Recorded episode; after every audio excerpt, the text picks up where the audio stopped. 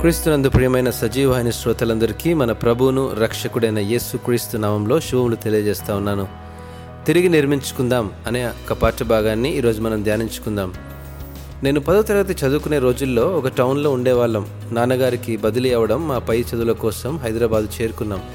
దాదాపు ఇరవై సంవత్సరాలు ఆ టౌన్లో గడిపిన నాకు ఎన్నో జ్ఞాపకాలు ఆ ప్రదేశంలో ఉండేవి. అలా రోజులు నెలలు సంవత్సరాలు గడిచాయి. తిరిగి మరలా ఆ టౌన్ ఎలా ఉందో చూద్దామని వెళ్ళినప్పుడు గత పదేళ్ళ కాలంలో ఎన్నో మార్పులను గమనించాను. నేను గడిపిన ప్రదేశాలు పూర్తిగా మారిపోయాయి. ఇటువంటి అనుభవం మనలో అనేక మంది ఎదుర్కొనే ఉండవచ్చు కదా? మనం ఒకప్పుడు ప్రేమించిన ప్రదేశానికి తిరిగి రావడం అనే ప్రతిపాదన కావచ్చు కాకపోవచ్చు. ఆ ప్రదేశాల మార్పులను చూసి భంగపడిపోవచ్చు. గతంలో ఆ ప్రదేశాల్లో మనం గడిపిన సమయం ప్రస్తుత పరిస్థితుల్లో జరిగిన మార్పులు మనలోని భావాలు ఆశ్చర్యమో దుఃఖమో లేదా నష్టంతో కూడిన భావాలను కలిగి ఉండవచ్చు. మనం అప్పుడున్నట్టుగా ఉండము. ఇప్పుడున్న పరిస్థితుల్లో మన జీవితాల్లో అంత ప్రాముఖ్యమైన స్థలం కూడా అప్పుడున్నట్టుగా ఉండదు.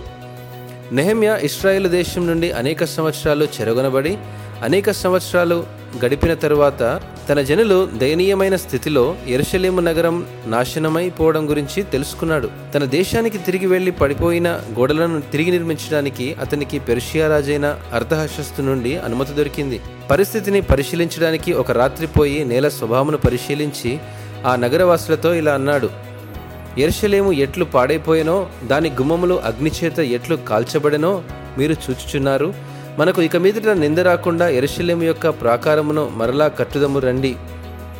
ఈ యొక్క మాటలు నెహమ్యా గ్రంథము రెండవ అధ్యాయం పదిహేడవ వచనంలో మనం చూడగలం. నెహమ్యా గతం గురించి ఆలోచించడానికి ఎరుశలేము వెళ్ళలేదు కానీ తిరిగి నిర్మించడానికి వెళ్ళాడు.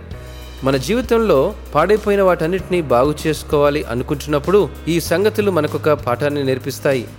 క్రీస్తులో మనకున్న పరిపూర్ణ విశ్వాసం ఆయన శక్తిని మనం గ్రహించడానికి మన జీవితాన్ని తిరిగి నిర్మించుకోవడానికి సహాయపడుతుందని గమనించాలి.